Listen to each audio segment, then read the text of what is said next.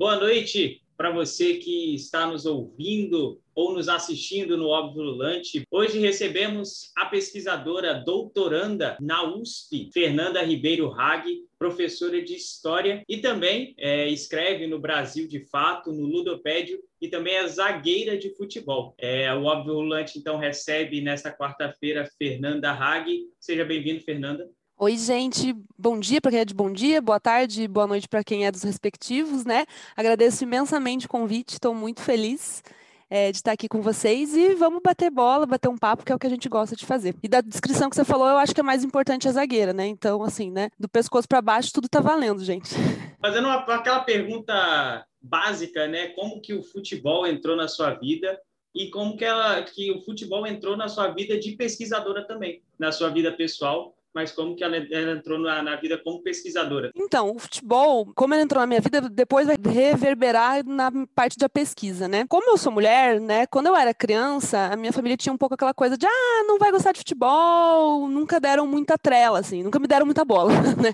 Então, eu não tive essa, uma socialização pro futebol quando eu era criança, assim. E é uma coisa que eu brinco que eu invejo muito dos meus amigos homens, assim, né? Então, aquela coisa de colecionar álbum de figurinha, né, de enfim, de lembrar de todos os jogos quando era muito criança. Eu não tive isso, assim. Eu fui, eu, eu sempre gostei, sempre achei interessante. Até minha avó me, e meu tio me levaram no estádio quando eu era criança, mas assim, era uma coisa, era um evento meio fora da casinha, não era uma coisa muito do cotidiano. Só que eu sempre achei muito legal, assim. E aí eu fui, fui crescendo com uns 10, 11 anos, falei, cara, eu quero entender desse negócio de verdade, eu quero ver isso daí. E aí foi uma coisa de ir atrás meio que por mim mesma, assim, né? E aí, é, eu sou dos anos 80, mas eu sou uma criança que nasceu, no, que cresceu, né, nos anos 90. Então, isso tem a ver um pouco com a minha escolha clubística, obviamente, né? Enfim, é, reverberou e tal. E aí, depois que eu descobri que eu queria, que eu gostava mesmo desse negócio, eu apaixonei, não, não larguei mais para o bem e para o mal, né? E aí, quando eu estava na, na graduação em História, aqui na UFPR,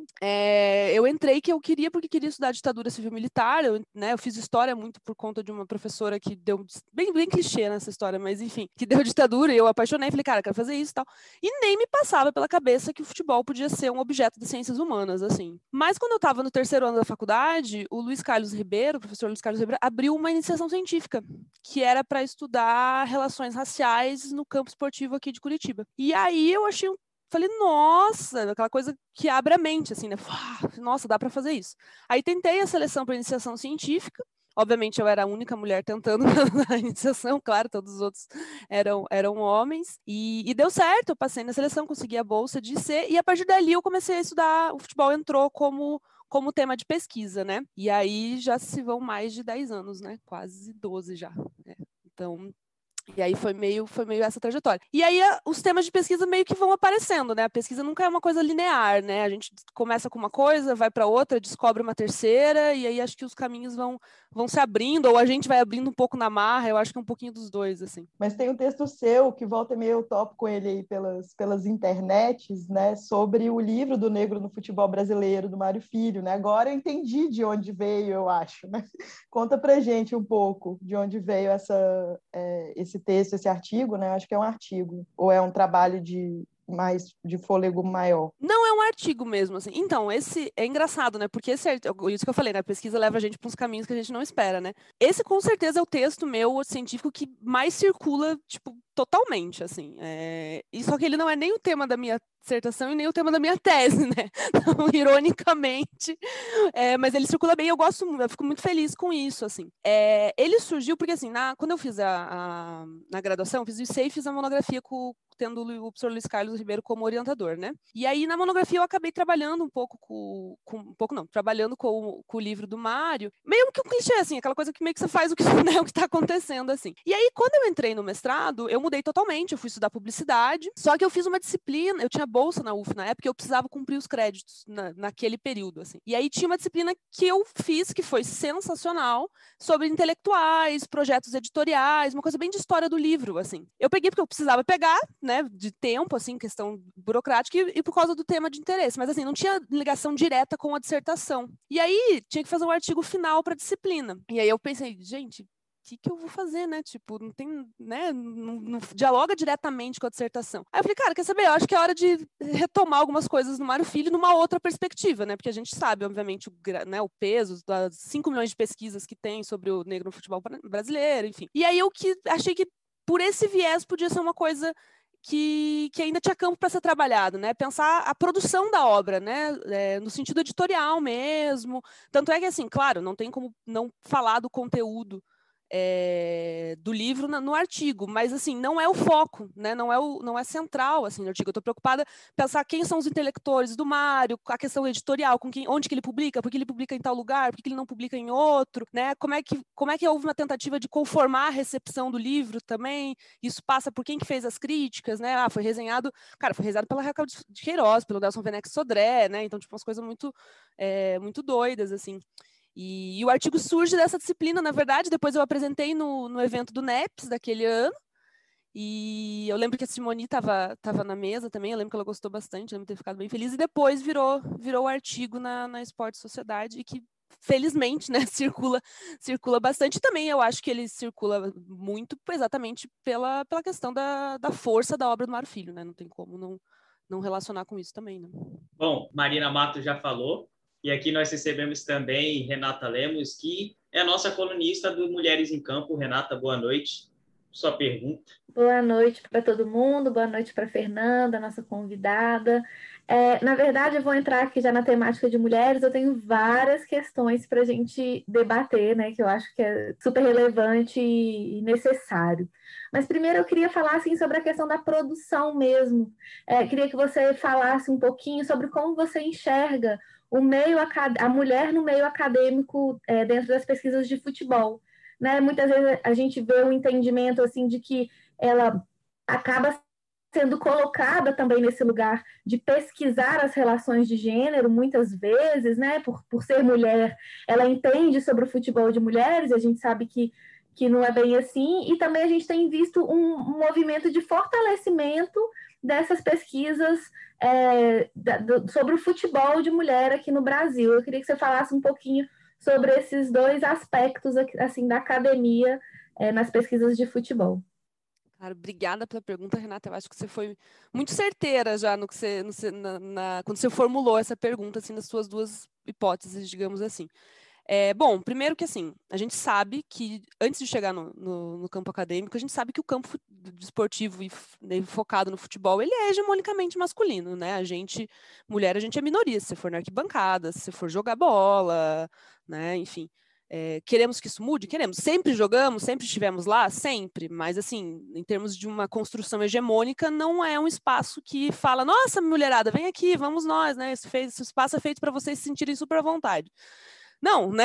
A gente tem que meio que subverter essa lógica para ocupar esse espaço. Obviamente, isso acaba reverberando no campo de estudo sobre futebol. Né? É, a gente sabe que a gente costuma não ser maioria, né? Que bom que aqui no óbvio a gente está tá sendo maioria, né? Nós estamos em quatro mulheres e dois homens, mas assim não é um não é o padrão se a gente for parar para pensar, assim. É, isso é uma coisa que a gente precisa pontuar.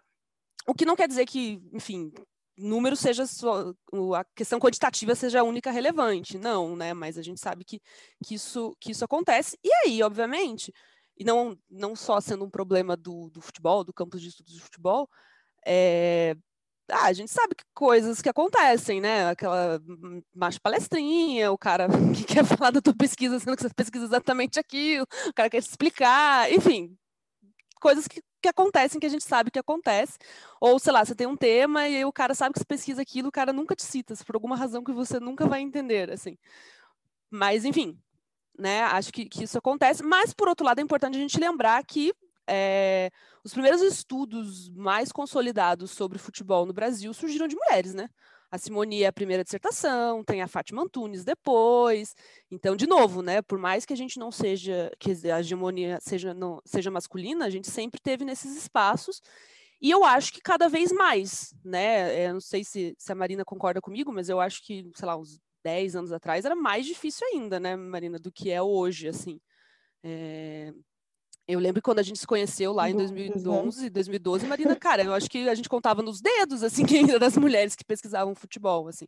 Isso eu acho que, que tá numa, numa crescente, isso é muito bom e eu acho que tem tudo a ver com as mudanças que estão acontecendo, né? Se a gente, sei lá, pegar a expressão da, da Heloísa Buarque, né, da, da explosão feminista dos últimos anos, é o que ela está chamando de quarta onda, eu acho que está completamente relacionado. Isso vale para o campo de estudos e isso vale para o campo do futebol fora, né? Então, mais mulheres na arquibancada, movimentos de mulheres torcedoras, mulheres jogando bola, né? Acho que, que isso é uma, uma crescente. Aí, tem o que você falou, né? Ah, você estuda futebol? Nossa, que legal, mas você estuda só futebol de mulheres, então, né? Tipo, oi? Primeiro que assim, já é uma visão de que o futebol de mulheres é um apêndice. Né? Existe o futebol, que é essa coisa maior, né? Que é oficial, digamos assim, e existe o apêndice, que é o futebol de mulheres. Ou que, sei lá, se você trabalhar com questão LGBT também, né? Enfim, você, você é o apêndice. É, e aí acho que é um pouco de uma provocação, de não tentar guetificar o próprio objeto, né? Por isso que, por exemplo, eu, eu, isso é uma coisa que eu me liguei esses dias, assim, eu mudei no Lattes, né? Porque no meu Lattes estava, ah, pesquisadora de futebol de mulheres. Não, eu pesquiso futebol brasileiro, a partir de uma questão de gênero, a partir de uma questão de, de trabalho, porque eu estou preocupada com profissionalização, né? Porque se eu estudasse, sei lá, os caras, eu não ia estar colocando futebol de homens, não, tipo, cara, eu estudo futebol brasileiro, então é uma coisa que acho que já, já parte do objeto, assim. Mas mas, é, e assim, não estou dizendo que tem problema com pesquisar futebol de mulheres, óbvio que não, eu faço isso também, mas assim, a ideia é, é não, não criar esse gueto, né? Tipo, ah, você só pode falar disso. Tanto é que, quando o João Malaya me convidou para fazer o Por Outro Futebol, é, sobre, sobre elitização, sobre eu falei, cara, obrigada, porque assim, eu não sei falar só disso, só de futebol de mulheres, eu consigo falar de outras coisas sobre futebol, assim, né? É, mas eu acho que é um processo e eu acho que é uma tecla que a gente tem que ficar batendo, assim, porque porque é, é normal, não, não, não normal, o que, que é normal também, mas enfim, o padrão é a gente colocar a gente nesse gueto, mas a gente precisa lembrar que a gente não precisa falar só disso, né? A gente fala disso também, como esse também é um outro objeto, assim como qualquer outro, pensar numa coisa mais macro, eu acho mais interligada. Eu acho que, que a ideia é um pouco essa, interligar as coisas, sabe? É, acho que passa um pouco por aí, não sei se eu respondi, Renata. E agora chamo Beatriz Calil para fazer sua pergunta, sua primeira pergunta. Primeiramente, boa noite, Fernanda, né? Obrigada por estar aqui com a gente. É, no final da sua fala, na sua fala mais recente, você até citou uma coisa que eu até ia te perguntar, você leu minha mente, nem precisou, que é a questão de, das mulheres serem chamadas só para falar de coisas relacionadas né, ao meio das mulheres. Né? Eu faço até essa pergunta, já fiz em algumas palestras que eu fui, inclusive uma que eu fui com o Tiago lá no FMG, que foi com a Adriana Spinelli, com a Isabelle Moraes, que eu perguntei para elas como que elas se sentem, é, se elas ficam é, elas ficam felizes né, de serem chamadas para falar sobre mulher no jornalismo esportivo, por exemplo, mas eu perguntei se elas queriam falar de mais assuntos, né, porque a gente não, não sabe falar só disso, né, exatamente como você falou. É, mas agora, fazendo a minha pergunta, né, é, como que você avalia os impactos sociais da Covid no futebol brasileiro? Né? A gente pode afirmar que ela acelerou e até mesmo escancarou o processo de desigualdade no futebol? É, acho que você usou. Obrigada, Beatriz, pela pergunta primeiro, né? Que bom que você está aqui com a gente também. É, eu acho que assim, acho que você usou a palavra certa, né? Que é escancarar. Né, porque assim, as coisas já estavam postas, né? Às vezes a gente fala assim, ah, a gente tem que voltar para o normal. Ah, aquele normal era legal assim mesmo? Vocês acham que valia tanto a pena assim, gente? não sei, acho que tinha coisas que a gente precisava problematizar no que era dito considerado normal, assim. E aí eu acho que essa a, a, desigualdade com certeza, eu acho que ela ficou mais escancarada do que a gente já sabia que ela existia. E aí desigualdade não só no sentido de desigualdade de gênero, né? Eu acho que em todos os de todas as outras perspectivas também, né? Porque é, de novo, nós vamos falar só de futebol de mulheres, a gente pensa outras coisas também.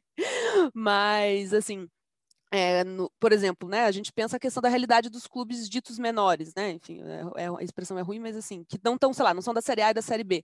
Essa galera também sofreu muito com a pandemia, né? Os caras não sabiam como é que, como é, como é que ia fechar as contas e tal. A gente conversou com, no, no, lá no Por Outro Futebol, a gente chamou o Chiquinho, que era do Inter de Santa Maria, né? Um time que joga né, a segunda divisão do, do gauchão, assim.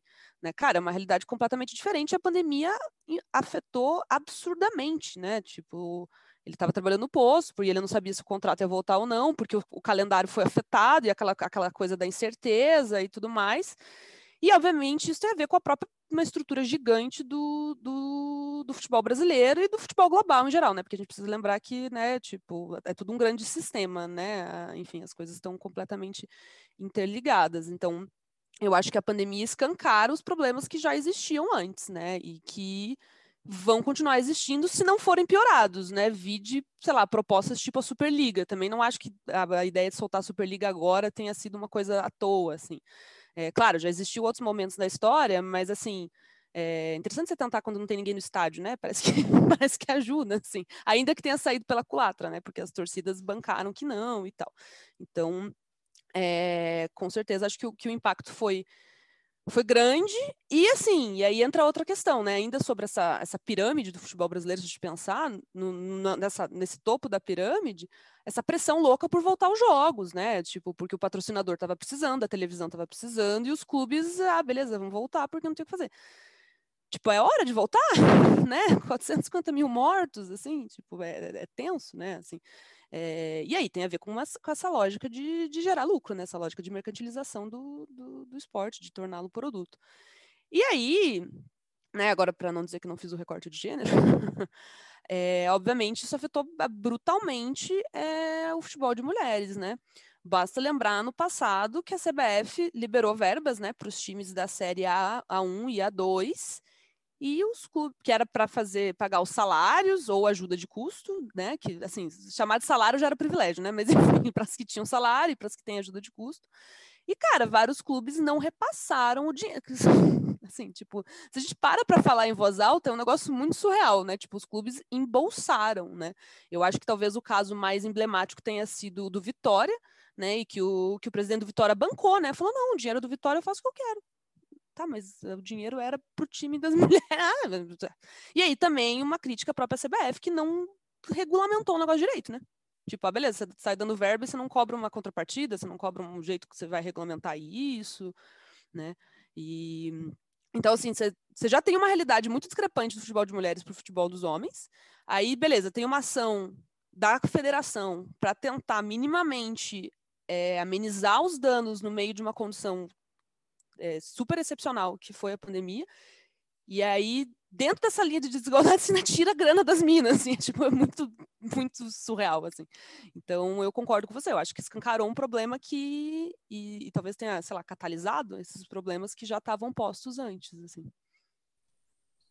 E agora, fechando nossa primeira rodada, Iago Proença, boa noite, seja bem-vindo, sua pergunta. Boa noite, Peruque, boa noite, ouvintes do óbvio, Lulante. Oi, Fernanda, boa noite também. Em cima desse, desse último comentário e último raciocínio da, da resposta anterior, feita pela Beatriz Calil, como que a gente pode pensar uh, numa possibilidade de futebol brasileiro, em uma realidade do futebol brasileiro uh, pós-pandemia, para uma estruturação, uh, falando especificamente do futebol feminino, tá? Do futebol feminino, como que a gente deve encarar essa transformação? É, no óbvio, a gente debate na coluna do Mulheres em Campo, ora em quadros uh, trazidos pelos nossos companheiros, muito sobre essa questão da, da, da, política do futebol, da gestão no futebol, mas como que você acredita que, que a gente poderia ter um respiro uh, do futebol feminino? Uh, isso passaria por uma representatividade gestora, talvez dentro da CBF, ou, ou uh, por meio de alguma legislação específica? Não sei se eu estou te pressionando demais essa pergunta, não, mas eu, eu acho que, que é importante, porque eu, eu, até ia fazer outra pergunta, mas quando você falou nesse assunto, eu falei assim, cara, eu sempre toco nisso, no óbvio, e, e eu acho que seria interessante trabalhar um pouco essa, essa ideia também, de qual perspectiva para o futebol feminino. Não, prefeito, obrigada, Iago. É, cara, eu acho que assim, o futebol feminino tem muita coisa para ser feita, né? Então tem, tem um campo grande assim de, de atuação. É, e pensando, vamos, vamos partir dessa, dessa ideia que você falou em termos de gestão e de políticas, né? E aí políticas, políticas públicas ou políticas dentro dos clubes, federações, tá? Estou pensando num sentido um pouco mais amplo quando eu falar de políticas, tá? É... Bom, primeira coisa que assim, a gente teve uma coisa muito positiva no passado, né? É, no passado do vídeo, isso. É... Ano 1 um da pandemia é, que foi a questão da, da Aline Pellegrino e da Duna Luizelli na CBF. Né? Eu acho que isso foi um avanço significativo, acho que não, não tem como, como a gente negar isso. Primeiro que assim, primeiro que assim, a, as duas. É, a Duda vai para cuidar da seleção e a, a Aline vai para estruturar competições. Né? Então, isso já é uma mudança significativa, né? Porque antes a gente tinha um cargo só para cuidar do futebol feminino, né? Da conta de um troço continental, de um país continental e de uma modalidade inteira. Então, eu acho que o primeiro ponto positivo é essa, essa diferença, assim, né? É, esses dois cargos. E aí a gente está vendo os primeiros resultados disso, né? Então, por exemplo, essa semana passada, retrasada, saiu, é, a CBF anunciou a criação da divisão do A3 ano que vem. Né? Então, ano que vem a gente vai ter a 1, a 2 e a 3. Isso vai diminuir os clubes da A2, né? É, também vai diminuir o número de rebaixados da A1, enfim, vai afetar a pirâmide do futebol brasileiro. É né? isso que a gente precisa ter, ter em mente. A gente vai ter também a criação da Supercopa, né, com alguns clubes também, e a Aline em algum momento falou da possibilidade de regionais, né, tipo Rio São Paulo, alguma coisa assim. Então, é, eu acho que assim, acho que isso é um primeiro ponto importante, essa questão de estruturar competições. Ah, e também tem outra coisa importante, é as competições de base, né? Sub-20, sub-17. Então, eu acho que assim, esse é um, é primeiro ponto importante de criar políticas, né? De você estruturar competições, porque você precisa ter calendário. Né? É meio lógico, se você não joga, você não mobiliza as coisas. Você vai jogar onde? Vai ficar fazendo amistoso? Tudo bem, amistoso é legal, mas assim, né? É a competição, é um calendário estruturado, né? Que dure o ano inteiro, ou, né, não o ano inteiro, mas né, tem que ter férias também, mas enfim, que dure a maior parte do tempo, para que você consiga fazer a roda girar, até porque assim, você vai ter atletas competindo, você vai ter comissão técnica trabalhando, o clube vai ter como, se, se der tudo certo, se planejar e tudo mais. Então, acho que assim, estruturação de competições é, e de calendário, acho que mais de competições do que de calendário é importante, isso para é, todas as categorias, né? A profissional e principalmente as de base, porque assim, não adianta você fazer um plano pós-pandemia, claro, pós-pandemia, mas assim, não adianta um plano de curto prazo, né? A gente tem que pensar no médio e no longo prazo. Então, investir nas categorias de base através de competições é importante também. Ações afirmativas acho fundamental também, né? A gente sempre cita a questão do licenciamento, né? É, ah, os clubes da Libertadores precisam ter os times, os clubes da Série A precisam ter é, que, do, do, time dos homens precisam ter o time das mulheres também. Eu acho que os licenciamentos são importantes. Só que eu acho que a gente precisa cobrar um pouco mais, sabe? Porque, por exemplo, é, o, o Coxa aqui, de Curitiba, né? O Coxa subiu ano passado para A, fez uma parceria muito qualquer coisa com o Toledo, que era um time aqui do Paraná, caiu esse ano, os caras nem tinham anunciado que o time tinha acabado. Tipo, a torcida teve que cobrar. Tá, beleza, e cadê o time das gurias e tal? Não sei o o, o, o, aí que a presidente do Couto falou: ah, não, é, acabou mesmo, a gente desfez a, a parceria e tal. Então, eu acho que essa. E daí, ah, mas a gente vai ver o time feminino daqui a um tempo. É, se eles subirem para de novo, né? É, então, assim, acho que essa questão das ações afirmativas são importantes, mas elas precisam ser muito bem estruturadas para também não cair num, numa coisa muito ah, qualquer coisa, assim, né? Tipo, simples, porque daí você desfaz no, no, minuto seguinte, né? Eu acho que tem que ser uma coisa mais, mais estruturadinha, assim. E aí, uma coisa que eu acho que é fundamental, e aí, obviamente, tem a ver, também vou puxar um pouco a brasa para sardinha, é a questão da profissionalização, né? É, agora, 2021, foi o primeiro ano que todos os times da A1 é, tiveram é, as, as, as suas atletas com carteira assinada, com contrato, né? Isso não acontecia até 2020. Eu sei que a comparação é muito díspare, mas assim, é, vamos fazer um exercício hipotético. Alguém já imaginou é, algum time da Série A dos caras, que os caras não têm contrato, que os caras têm ajuda de custo, não têm salário? Tipo, claro, eu sei que existe uma construção histórica completamente diferente das modalidades, não dá para comparar, tudo bem, eu sei disso. Mas assim, é, como diz uma amiga, né, pleno século 2021, já já está na hora, sabe? Já já já já passou um pouco assim. Então eu acho que bater nessa tecla de questão de, de questão de trabalho mesmo, né? Contrato de trabalho, direito trabalhista, carteira assinada, férias, né? Quando a gente e assim, isso que a gente já está pedindo aqui, tá pedindo o mínimo, mas assim, mesmo o mínimo já é muita coisa. No ano passado, quando a gente entrevistou a Nini Baciega, que era lá do Tabuão, cara, ela contou que teve um treino, que, treino no jogo do jogo São Paulo, jogo da goleada delas, que elas foram goleadas. Cara, elas não tinham comida, elas foram pegar lanche do, do vestiário de São Paulo. Tipo, tipo, sério?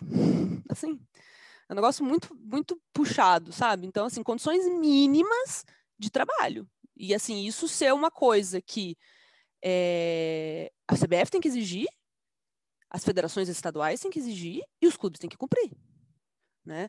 Só que E aí, óbvio, federação estadual a gente sabe que também é um outro desafio, né? Mas, enfim. E aí, como mudar um pouco isso, assim? Eu acho que, seguindo o exemplo da CBF. Nossa, essa frase pareceu tão deslocada, mas enfim. É, colocando, vou explicar, vou explicar. Colocando mulheres em cargos de gestão. Né? Eu, tô, eu tô pegando só esse exemplo pontual, gente, pelo amor de Deus. É, mas assim, mulheres em cargos de gestão, sabe? Tipo, é isso que você precisa ter, né? Você não precisa de ação afirmativa para dizer que os clubes têm que ter é, os times femininos. Então tem que ter na gestão também. Bota a mulher no, no conselho deliberativo, bota a mulher na, no financeiro, isso nas federações também, sabe? Porque, porque muda, faz diferença, a gente sabe que faz. E eu estou falando de um recorte de gênero, mas o recorte pode ser racial também, e é fundamental que seja também, inclusive, porque. É... Ah, estou falando de, de mulheres em cargos de gestão, tá, mas qual, quais mulheres? Só mulheres brancas? Não, né? É, precisa ter essa, essa diversidade também, eu acho, assim. É, outra coisa que não é tanto política que depende desses atores que eu estou falando, mas eu acho que é importante também a questão da mídia, né? A mídia dar mais visibilidade. O que a gente está vendo que está muito melhor do que era alguns anos atrás, né? Quando era tudo mato, mas assim, é, tem muito para fazer ainda. Né? Por exemplo, um exemplo claro, assim, que é as transmissões do Maicujo para o Campeonato Brasileiro. Cara, tem uma transmissão assim, que, pelo amor de Deus, o cara. Cara, eu lembro de uma do ano passado do Palmeiras. Gente, eu juro por Deus, o cara tá fazendo pelo celular. Tipo, assim, eu entendo o papel. É, eu vi o Yamin falando disso num, num fio e eu concordei com ele. Claro, eu entendo o papel de democratização do Maicujo, de ver qualquer coisa, é muito importante. Mas, assim, a gente está falando das duas principais divisões do futebol nacional de mulheres. Assim, tipo, o mínimo que é exigir uma estrutura é, de transmissão, sabe? Pessoas que saibam debater, uma transmissão de qualidade, né? Enfim, acho que, que são alguns pontos que a gente precisa pensar para o pós-pandemia mas não só para o pós-pandemia curto prazo, né? O pós-pandemia é médio e longo também. É, quando você fala dessa questão da profissionalização, isso é uma coisa que eu vejo muito também ser discutida dentro desse recorte de gênero, né, do futebol de mulheres, assim. O que que você entende como um, uma profissionalização do futebol? O que que você entende que aquelas mulheres precisariam ter para se, se, se dizerem profissionais de futebol, porque a gente vê muito um, uma questão assim dessa carteira assinada, né? Igual você falou, basta assinar a carteira, basta dar um salário mínimo, que elas são profissionais e as condições é, em torno delas, condições de, de treinamento e de tudo não são consideradas. Então, eu queria que você falasse um pouquinho sobre o que, que você entende dessa profissionalização e como que você enxerga também é, o futebol amador feminino no meio disso tudo aí, que também é, em alguns lugares aqui em Minas Gerais a gente tem visto também um certo silenciamento desse futebol amador de mulheres. Eu queria que você falasse a sua percepção. É, excelente pergunta, Renata. Eu acho que é, que é muito importante, assim. Primeiro, só fazendo uma, uma coisa que eu sempre brinco, né? Eu, eu acho, essa, puxando essa, de novo, essa coisa de que a gente precisa pensar o futebol como um todo, e aí como essa questão do recorde de gênero é importante para a gente pensar diferentes perspectivas e coisas que são cristalizadas, né? Porque você, você falou assim, ah, profissionalização, o que você entende por, por, profissionalização, né? Quando a gente fala, sei lá, numa linha do tempo, numa cronologia tradicional, ah, não, né? Porque o futebol foi profissionalizado no Brasil em 1933 para quem, o bonitão? Você está falando para né? É, para quando, para que contexto, para que pessoas, né? Então eu acho que parte um pouco disso e aí parte dessa pergunta também. É, o que, que, se entende por profissionalização? Eu vou pegar um pouco, de novo, vou puxar um pouco para para brasa para minha sardinha, assim, de quem tem uma perspectiva bem de mundos do trabalho, assim. É, quando eu falo de, eu, assim, a primeira coisa que me vem na cabeça quando eu falo de profissionalização é direito trabalhista. Só que um direito trabalhista não só nesse sentido de carteira assinada, tá? De entender que é um trabalho formal, que você, que um, você vai viver disso, né? Tipo, você tem condições de viver disso, porque a gente sabe que a maior parte das atletas, elas precisam, elas têm o trabalho delas, né? O trabalho regular, e elas também jogam bola, né? Então eu acho que assim, você viver plenamente disso, eu acho que é um primeiro ponto, e aí você ter condições para você viver disso. E aí as condições elas são muito amplas, elas são estruturais. Primeira coisa assim, essa questão dos direitos, de você. Quando eu falo contrato e carteira de trabalho, é porque na realidade brasileira hoje é o que te, é o que te garante uma mínima, uma mínima estrutura disso, essas mínimas, um mínimo de condição de trabalho, né? De, de direito trabalhista também, né? Então, férias, 13 terceiro, FGTS, esse tipo de coisa, né? Claro que a gente sabe que não é a norma nem para a realidade brasileira em geral, né? A gente sabe que o trabalho informal é uma norma no Brasil, né? E não é de hoje, né? Não, não é de hoje, assim. Mas, mas eu penso que quando a gente fala em contrato de trabalho e carteira assinada, é um meio que o trabalhador tem, né, para garantir os seus direitos trabalhistas. Então, eu acho que hoje passa um pouco por isso. Mas, além de condições, é, quando eu falo condições que eu estou pensando também, isso que você falou, é uma estrutura. Você tem que ter é, o CT para você, você tem que ter uma comissão técnica que é, que é, formada por fisioterapeuta, por psicólogo, por nutricionista, por, enfim, né?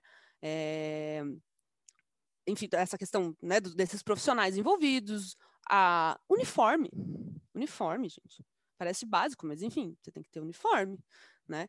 É, e isso passa por uma gestão responsável dos clubes e das federações. Então, é todo, tudo isso que te engloba, né? É, a questão de, de, de, transporte, né? De você poder chegar lá, né? Eu lembro que que pensando na entrevista da Nini, ela falava isso que, cara, as meninas se batiam para chegar, é, as mais novas principalmente, levavam mais de duas, três horas para chegar no treino, daí chegavam lá não tinham o que comer, enfim, acho que passa por essa profissionalização, passa por tudo isso, por todas essas, pensando num olhar mais macro mesmo, mais totalizante de tudo que envolve é, essas condições de trabalho, sabe?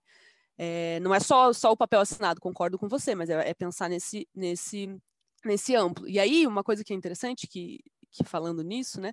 É, eu lembro que nessa entrevista com a Nina, a gente perguntou para ela assim, mas ah, beleza, o que, que você entende pela profissão de atleta? Né, o que, que, você se sente profissional e tal. É, e aí ela falou que assim, uma coisa que ela sempre falava para as outras meninas era de que a atuação, que, que, gente, que, elas treinavam todo dia, elas tinham todo, todo o esforço físico, que quando elas entravam em campo, elas estavam defendendo, além da camisa do time, aquela profissão delas, né? Que elas se sentiam umas atletas profissionais naquele momento. E eu acho que isso é muito importante, né? Isso precisa ser, ser valorizado. Então eu acho que é um pouco isso, expandir essa coisa, esse sentimento que elas têm, não só para dentro de campo, mas para as outras esferas materiais, né? E concretas da, da vivência dessas jogadoras, sabe? Eu acho que, que, que passa por que passa por tudo isso, assim. E a, tinha outra pergunta, eu esqueci, não sei se eu respondi as duas juntas. É, não, só para você falar sobre o futebol amador de mulheres que está nesse contexto todo. Vou ser bem sincera para vocês, não é uma coisa que eu pesquiso muito, eu acompanho de orelha o que eu consigo é, acompanhar, e aí e aí, assim, o que eu vou eu acompanho mais, obviamente, o que está mais perto. Então, assim, aqui em Curitiba eu vejo alguns jogos e tal é, principalmente de, de, do futsal ou futebol society, né? Que eu tenho várias amigas que jogam ou conhecidas, aí aquela coisa que a gente vai circulando e vai conhecendo, assim. E, e é uma coisa que aqui em Curitiba está se fortalecendo bastante, eu acho que é fundamental, assim. É, e acho que passa por todo aquele processo que a gente falou, né? Cada vez mais mulheres estão ocupando esse espaço, esse, esse, esse campo esportivo, é, é, fundamental.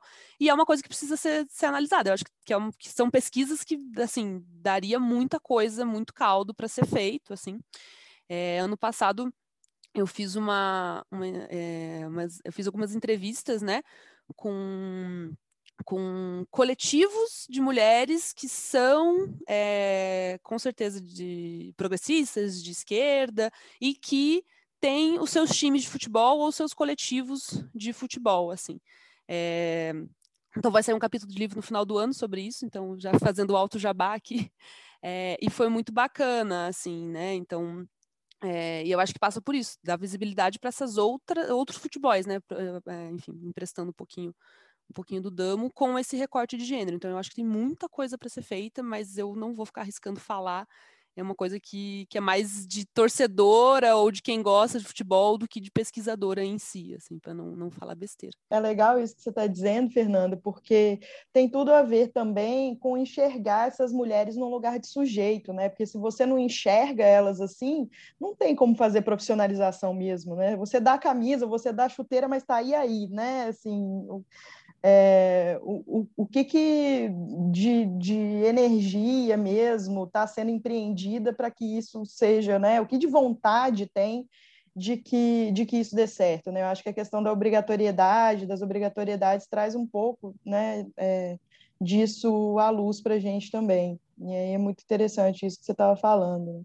E aí eu queria aproveitar e, e perguntar para você sobre essa sua pesquisa atual, né? Eu estava lembrando aqui Você comentou que, que, enfim, quando você começou a se envolver com o campo, que mais ou menos foi a época que a gente se conheceu, assim, né?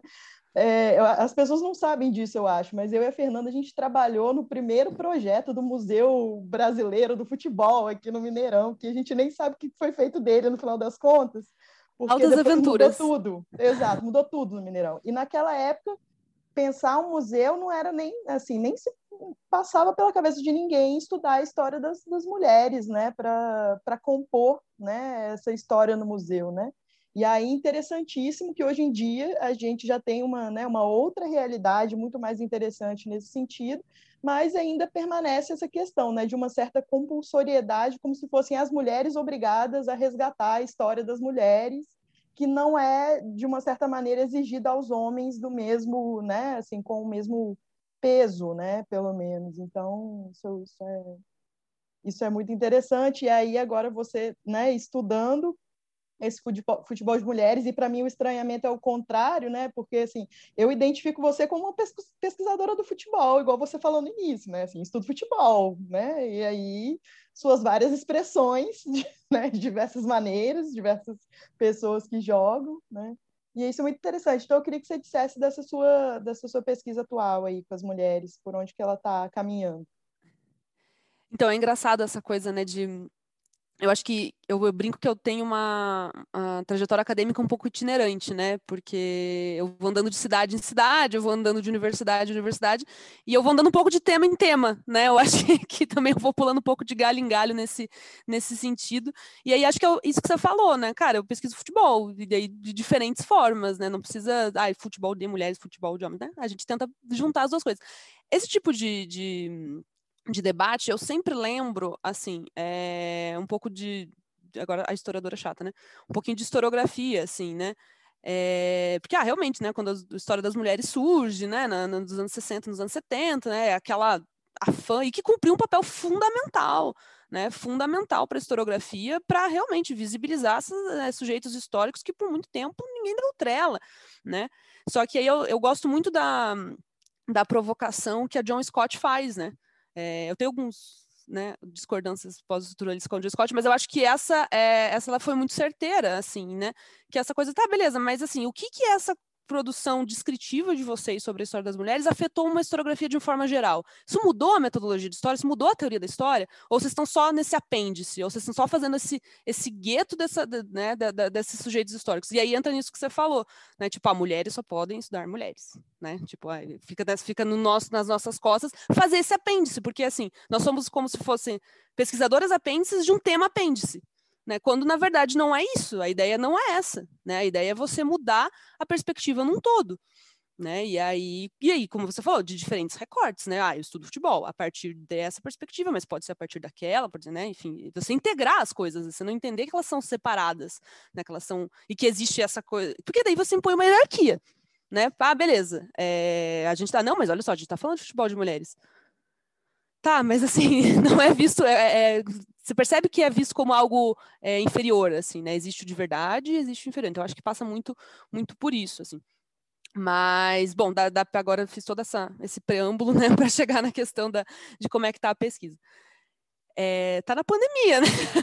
assim, tá, tem essa complicação, assim.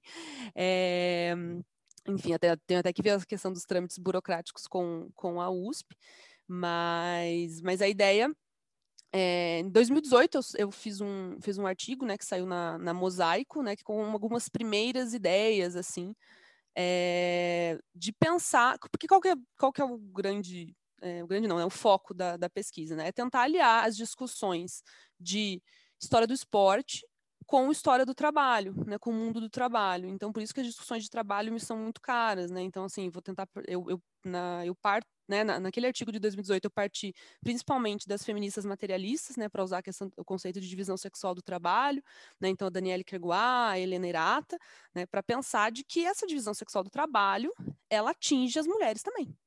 Né, e elas, e elas as mulheres, óbvio, né, elas atingem o futebol de mulheres, isso que eu dizer, desculpa.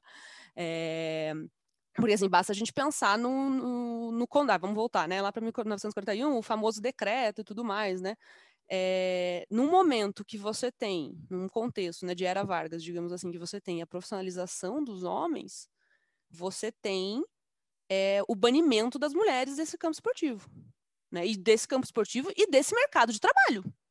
Porque é, quando esse mercado de trabalho é, de jogadores ele se institucionaliza, né, em termos de legislação e tudo mais, e isso acontece ao mesmo tempo, né? E isso tem a ver totalmente com esse conceito de, de divisão sexual do trabalho, né? Que você está marginalizando um contingente populacional é, da esfera produtiva, da esfera do trabalho, que no caso são as mulheres. E nesse caso você tá, tá é, uma, é uma exclusão dupla, né? Essa exclusão do campo esportivo e essa exclusão do mundo do trabalho, né?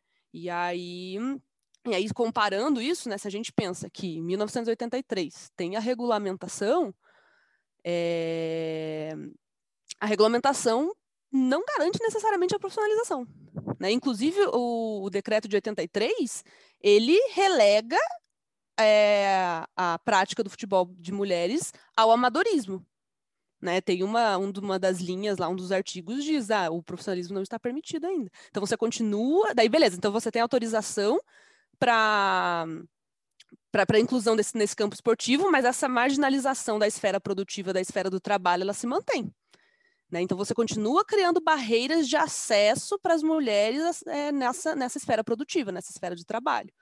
E aí, beleza, mas beleza, né? Tem a regulamentação, e aí né, as, as coisas vão andando, né? Os times vão surgindo, aos trancos e barrancos, lindo, vamos que. E aí a gente tem que pensar outro contexto também, né? Que são os anos 80 e os anos 90, que é um contexto de desregulamentação de direitos trabalhistas, né? De consolidação, de chegada e consolidação do neoliberalismo no Brasil. Então, é mais uma, um ingrediente num caldo de dificuldade para você alcançar essas, digamos, essa mínima estabilidade ou profissionalização delas enquanto trabalhadoras mesmo, assim. Então, e aí eu part... vou partir de história oral, vou partir de, de documentação, né, quando os arquivos abrirem de arquivos ou de coisas que estão nos arquivos online. É, então, mas assim, são essas coisas que estão pairando é, na cabeça, assim. E enfim, é por aí, não sei se eu te respondi. Como vocês podem ver, as ideias estão. Elas também precisam ser sistematizadas, assim, mas está tá acontecendo. Não, mas você trouxe várias coisas interessantes aqui para a gente pensar sobre esse ponto de vista do trabalho, né? Das mulheres. Não só, somente desse sobrevoo, mas com questionamentos já um pouco mais né, aprofundados aí, né? Sobre, sobre a questão. Legal demais. Tomara que no final da tese eu consiga responder alguns deles. A gente está torcendo. A Renata, ela teve que sair, né? Mas ela pediu aqui no WhatsApp para a gente fazer uma pergunta que ela pensou. E é o seguinte: é, o que, que você pensa, né, sobre essa visão de desenvolvimento do futebol feminino, muito ligada a essa questão mercadológica neoliberal que rege o futebol como um todo, né? Eu acho que essa é uma questão chave para pensar, assim. É, muito boa pergunta via WhatsApp, é, porque assim, né? É, acho que é um, é um nó que, ou uma encruzilhada, né? Pode ser uma encruzilhada porque pode abrir para coisas, para outros caminhos. Então, acho melhor o termo encruzilhada do que o termo nó. Mas, enfim, é uma encruzilhada de várias coisas. Né? A primeira é que, assim, é, é claro que a gente quer que o futebol de mulheres se desenvolva, no sentido de modalidade, no sentido de que é, as atletas possam viver disso, né, de, de, uma forma digna, com salários dignos, com estrutura, com condição material, enfim, tudo que a gente já já já está falando, né? O que não necessariamente implica, ao menos no meu ver, ou do que eu espero que seja, né? Claro, também tem uma visão muito subjetiva aqui, seguir uma lógica que está imposta ao futebol dos homens, que é essa extrema mercantilização. Então, eu acho, inclusive, que uma das potências do futebol de mulheres é tentar criar uma via diferente disso, sabe? O que é muito complicado, porque é um, é um, é um equilíbrio de antagonismos, assim, né? Porque a gente sabe, a gente vive num mundo capitalista, num mundo mercantilizado, enfim. É, e vou, vou trazer de novo o exemplo da Superliga, assim, né? Lá na, na, na, carta doida lá do, dos clubes, tinha uma linha, né? Ah, depois que a Superliga tiver estruturada, a gente vai fazer uma Superliga dos times das mulheres. Ah, eles são muito legais, eles são muito preocupados com o futebol de mulheres? Não. Não. Obviamente que não, inclusive porque os times da, aqueles times, vários deles negligenciam seus times de mulheres, assim. Mas a gente percebe que já há uma preocupação de fazer uma reserva de mercado né? Do tipo, olha, esse negócio está crescendo. Vamos minimamente tentar garantir o monopólio disso, porque se der certo, a gente lucra com isso também, né? É, então, eu acho que, é, ao mesmo tempo que é a força do futebol de mulheres, porque ela não está não tão, não tá dentro dessas amarras, inclusive por uma questão de marginalização histórica que eu estou falando agora, né? Porque por muito tempo viu-se que não, que, não, que não era interessante, porque, enfim, milhões de N motivos, né? O que não exime a gente de querer que essas modalidades se desenvolvam. Então, eu acho que é um, um caminho a se seguir, né? É, mas é difícil. Se vai dar certo ou não, não sei. Eu, não, eu, estou, eu, eu sou historiadora, né? Eu olho para trás, não para frente. Mas eu, eu espero que sim. Eu acho, eu acho que é uma das potências dele de, de propor outras coisas, é, outras alternativas, uma coisa mais colaborativa, mesmo menos mercadológica, menos mercantilizada. Espero que consigamos. Assim, vai ser pleno? Não, não vai. A gente vive no capitalismo, gente. Vamos, né? Não vamos ser poliana aqui também, não. Mas, mas eu acho que mesmo dentro disso, acho que tem uma flexibilidade maior para se desenvolver de uma forma menos capitalismo selvagem, talvez, assim. eu acho. Assim. Um exemplo também, por exemplo, que não, que não fala necessariamente de mercado, mas eu acho que fala dessa especificidade do futebol de mulheres, né? Há três semanas atrás teve a, aquelas declarações homofóbicas terríveis da Chu, né? É, sobre o Paulo Gustavo e tal, né? Que foi terrível, assim. É... E, cara, o pessoal que acompanha futebol feminino, é... todo mundo ficou chocado. Falou, cara, não, você não pode fazer isso. Muitas atletas cobraram dela, né? É... Assim, tá, tem que execrar a Chu, nunca mais ver a cara dela. Não, óbvio que não, tem que fazer uma coisa propositiva, vamos pensar em cima disso, né? Não, ninguém tá pedindo linchamento das pessoas, não é isso. O que eu tô dizendo é que houve uma crítica e houve uma preocupação do tipo, cara, não é assim, né? Fazendo um exercício hipotético de novo, contrafactual, se quiserem, é... isso aconteceria no futebol dos homens? Não, que atleta que ia cobrar o outro cara, sabe? Não. A gente viu até essa semana, né? O Felipe Melo, ele foi está sendo cobrado por alguns torcedores do Palmeiras. É claro que muitos não estão cobrando, porque no hino nacional ele fez o símbolo da arma com a mão e ontem ele se encontrou com o atual secretário de comunicação do governo, junto com Silas Malafaia e outro, e, e outro executivo lá. Então, a gente teve até algumas pessoas pedindo fora Felipe Melo, mas ao mesmo tempo são pessoas, são poucas pessoas que pedem e nenhum atleta, por exemplo. É, a cobrança é co completamente diferente, né? E aí eu acho que isso é um eu trouxe esses exemplos dessa comparação porque eu acho que mostra essa, esse outro caminho que pode ser criado, né? Essa, essa síntese né? de, de, um pensamento um pouco dialético do que está do que está colocado aí para futebol de mulheres ou não. Mas assim cabe a gente construir isso junto também, né? Acho que assim não que a gente seja muito poderoso, mas enfim a gente também tenta construir um pouquinho desse, desse tijolinho assim, né? Então acho que, que é importante também. Seguindo nessa lógica de mercado né, e futebol, é uma fala do ex-presidente do Atlético Mineiro, que é atual prefeito de Belo Horizonte, Alexandre Calil, em 2017, afirmou que futebol não é coisa para pobre. No momento atual, nós temos vários jogos de futebol, tanto no masculino quanto no feminino, com transmissão exclusiva em plataformas de streaming. Você citou aí até a Maicujo, e tem o Desimpedidos, que está com uma, uma, uma, nova roupagem, que está transmitindo o futebol feminino. É, pelo menos são gratuitos, mas tem outros milhares que não são gratuitos, né? principalmente o futebol é, masculino, ele não é gratuito, e isso num país em que tem 46 milhões que não tem nem acesso à internet. Por quanto essa lógica de mercantilização do futebol impacta num processo de distanciamento né, desse, do torcedor que não tem acesso aos meios de comunicação como internet, é, como que essa distância entre o clube e esses, essas pessoas que não têm como, como assistir jogos, por exemplo, o Atlético jogou duas partidas só com a Comembol TV é, transmitindo o jogo e a Comembol TV custa seus 40 reais, que não é qualquer torcedor do Atlético que pode pagar seus 40 reais. É, perfeito. Bom, essa discussão né, sobre elitização, sobre a, né, a, a ligação da, da, mercantilização com a elitização do futebol, né, já tem muita bibliografia, já tem muita coisa escrita, é muito bom, e precisa mesmo porque tá difícil, né, gente? e aí, eu acho que essa questão do, dos streamings, das transmissões, eu acho que infelizmente é o, é o passo seguinte é, dessa elitização. assim, né? Porque, bom, a gente sabe, né? Ah, os, os, clubes já vinham num processo de, de elitização, principalmente a partir dos seus estádios, que né, o clímax disso, obviamente, foi a Copa do Mundo, com os mega eventos, né? Todo mundo fez arena, enfim, aquelas coisas que, que, a gente, que a gente já sabe, que a gente já discutiu. E, obviamente, esse processo é, excluiu as classes, principalmente as classes populares dos estádios, principalmente das chamadas arenas. Né? E aí, sobre isso, eu super recomendo a dissertação da Mariana Mandelli, que ela estudou a, o caso do, do, do, do Palmeiras, né? ela estudou a, a, o Allianz, e ela fez uma baita etnografia com os torcedores, é, é sensacional a, a, dissertação dela, tá no Ludo, no Ludopédios, quem quiser. Mas enfim, essa é uma, né? Tem 20 milhões, assim. Mas o meu ponto é, né? É, a gente viu esse processo né, da marginalização dos torcedores no, no, nos estádios. No caso do Palmeiras, isso acabou se expandindo para a rua, né, por causa do cerco. Né? Então, assim, você não tem ingresso, você não entra nas ruas ao redor do estádio.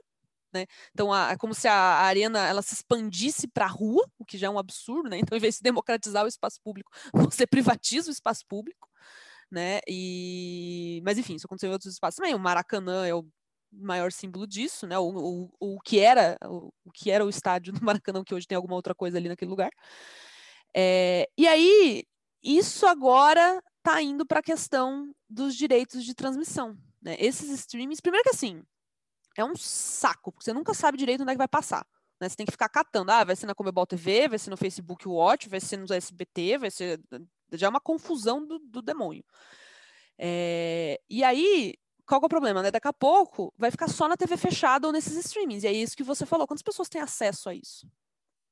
Né? Então, eu acho que, digamos assim, que a, que a, próxima etapa, o passo seguinte desse processo de, de, de elitização que a gente está vindo caminhar de muitos e muitos anos já, assim, eu acho que agora está chegando nisso.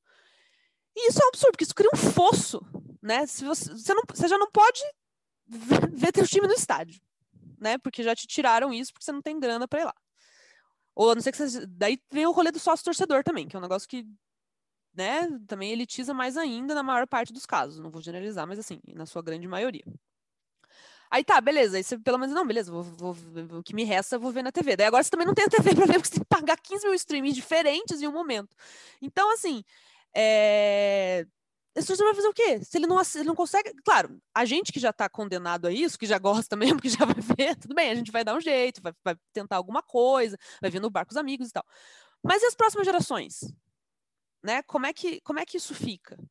Né? E aí, o, o, o, Florentino Pérez ele fez uma, uma provocação na, das 20 milhões de besteiras que ele falou é, depois da, da, do Superliga. Uma, deles, ele, uma delas foi essa, né? Que a gente tem que se preocupar em, em manter o futebol uma paixão das pessoas. E como é que a gente faz isso? Ele acha que o caminho é elitização. Eu não preciso dizer que esse é o problema, né? Obviamente que a, a provocação dele é, é, é, deve ser feita. Né? A resposta que ele dá é péssima. Né? Inclusive, porque é isso que é isso que está afastando as pessoas do futebol né? É, que, que, que, é um esporte historicamente popular, né? E, e, popular no sentido de todo mundo gostar e das classes populares também, né? Então, é, só que essas classes estão sendo cada vez mais alijadas e assim isso vai, dar um BO, né? A gente sabe, né? É, no mundo que também você tem cada vez mais opções de outras coisas para fazer e ainda você vai criando barreiras né? A, e a barreira do dinheiro cara, é uma das maiores que tem, né? É, então, obviamente, para as próximas gerações, a tendência é que esse fosso fique cada vez maior se a coisa continuar desse jeito, né? E aí eu acho que cabe, né, todos nós que gostamos de futebol e de futebol popular defendê-lo, porque senão a coisa vai ficar cada vez pior, assim. Sobre os direitos de transmissão e dos streamings e tal, quem fala bastante sobre isso e é uma boa análise que ele é da comunicação também é o Anderson Santos, né? Eu acho que, que vale a pena segui-lo. Ele tem o livro dele, que é a dissertação sobre os direitos de transmissão, mas aí agora ele está acompanhando bastante essa coisa dos streamings também, então acho que vale a pena a indicação também. Fernanda, para é, pelo menos assim, para mim fechar, na verdade, e para eu fechar, na verdade, perdão, é, como que tem sido a, a Fernanda Haag torcedora, uh, zagueira e, e, e, pesquisadora é, como que você tem acompanhado o futebol nesse momento?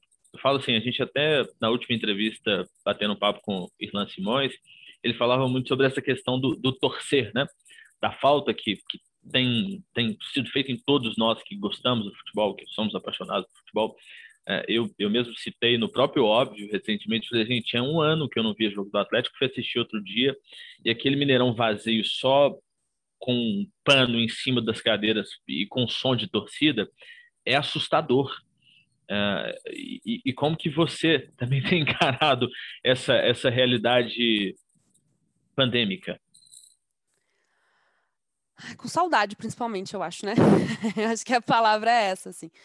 É, na verdade, assim, saudade é a primeira que vem na cabeça, mas eu acho que é um misto de sensações ao mesmo tempo, sabe? Ano passado, quando voltou, eu falei, não, cara, não, não tem condição de voltar, não, não vou acompanhar, que palhaçada, não, isso não faz sentido e tal.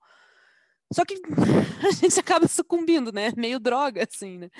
Então, então, tô acompanhando todos os jogos, e aí também, né, eu sou palmeirense, cara, o calendário, eu, eu, tenho, eu tenho uma agonia, assim, cara, todo dia tem jogo do Palmeiras, cara, todo dia, e daí se não é o, se não é o masculino, é o feminino, e daí eu falo, cara, eu, meu Deus do céu, se os caras estão cansados, eu também tô, assim, o que eu não vou reclamar, que foi uma temporada maravilhosa, óbvio, né, longe de mim, né, enfim, né, dia 31, 30 de janeiro foi maravilhoso, mas assim, é, é um pouco cansativo também, assim, mesmo que a gente goste muito, até porque isso também cansa, porque você tá vendo pela tela, né? Diferente de tipo, ah, todo, todo dia tem jogo, eu tô indo no estádio. Isso é uma coisa. Todo dia tem jogo, eu tô vendo na TV, né? É, então eu acho que passa um pouco por esse misto de sensações, assim, é, e de ansiedade, de tipo, será que quando que a gente vai voltar para o estádio? Será que vai voltar? E daí, quando eles fazem aquele um minuto de silêncio para as vítimas de Covid, você fala, cara, sério isso? Enfim, a hipocrisia, assim, sabe? Então, acho que, que passa um pouco por tudo isso, assim. E, e, obviamente, a saudade do, do, do ambiente do estádio, né? É, o último jogo que eu fui foi Juventus e Sertãozinho, pela 2 do Paulista, na Javari também, faz um tempão. Já, já também já fez, obviamente, mais de um ano. E, e tá grande a saudade, tá grande. Nesse, cara, esses dias eu. o cúmulo da pessoa, né? É, eu peguei a bicicleta, fui andar de bicicleta e eu passei na frente. Eu moro do lado da Baixada, eu moro aqui perto da Baixada, né? Três quadras, mas a Baixada não tem muita graça, parece, né? Enfim. Mas aí eu peguei a bicicleta e fui passar na frente do Couto Pereira, porque eu queria ver um estádio. Eu parei, andei e fiquei olhando, assim, tipo, meio televisão de cachorro, assim, sabe? É, então eu acho que, que passa muito por isso também, e louca para voltar. E... Mas enfim, assim, louca para voltar quando tiver condições, né? Eu acho que não é o dinheiro que tem que definir quando que a gente vai voltar, né? Tem que ser as condições sanitárias, tem que ter vacina para todo mundo, tem que ter um governo, tem que ter um governo, né? Não um projeto genocida, já ajuda bastante. É, acho que passa por, por tudo isso, assim. Mas, mas não sei, eu, eu confesso que eu exprimo melhor as ideias enquanto pesquisadora que enquanto torcedora. Torcedora eu acho que eu sou mais de sentido que de falar mesmo, assim. Mais alguém tem alguma pergunta para a gente fechar? Não? Bom, Fernanda, é, você tem algum jabá? Você fez um jabá no meio aí sobre um livro que vai sair ainda, mas algum jabá, eu vi aqui, né, te stalkeei no, no, no Instagram, Vi que você tá, tem um formulário de inscrição para cursos, etc. Se você quiser fazer seu jabá, onde você escreve, aonde, você, aonde encontram você, fica à vontade. É, bom, aproveitar o momento jabá. É, as redes sociais é Ferhag, né? Que nem está escrito o nome embaixo, H2ASG. É, Instagram ou Twitter, e eu tô no Por Outro Futebol do Ludopédio, junto com meu parceiríssimo, João Malaya. A gente fala pela questão da contra a elitização e pela democratização para um futebol popular, uma vez por mês, sempre às segundas-feiras. É... E também escrevo no Brasil de Fato Paraná, a coluna Elas por Ela, para cobrir o futebol de mulheres também com foco no Paraná, mas a gente acaba a, a, abarcando mais coisas sempre. E é, o Ludopédio lançou agora, essa semana, o, o curso Uma Breve História do Futebol de Mulheres, com, comigo, com a Giovana Silva e com a Aira Bonfim. Então, é, tirando eu, é um time de peso. Eu acho super recomendo. Se vocês é, se puderem se inscrever, curtam, vão lá. Tá tudo, as informações todas estão no Instagram do Ludo. É, o formulário de inscrição está na bio do Ludo, está na minha bio também, se alguém quiser, e eu acho que vai valer a pena demais, super recomendo, por favor, se inscrevam, se não puder, divulguem, que é bem bacana também. E é isso, quero agradecer demais o convite, gente, muito obrigada mesmo. É, fiquei bem feliz, espero que tenha sido bacana para vocês também. As perguntas foram sensacionais, achei muito de alto nível mesmo. E fico bem feliz de ter sido chamada. Um abraço. A gente, a gente que agradece sua presença. E, bom, o Óbvio recebeu é, nesta quarta-feira Fernanda Ribeiro Hag, professora de História, doutoranda na USP e pesquisando o futebol brasileiro a partir das questões de gênero e trabalho.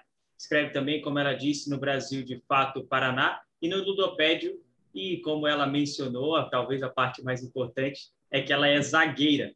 Eu sou o Thiago Perucci, estive ao lado de Beatriz Calil, Iago Proença, Marina Matos e Renata Lemos. E este foi o Óbvio Lulante com entrevista Fernanda Hag. Muito obrigado a todos.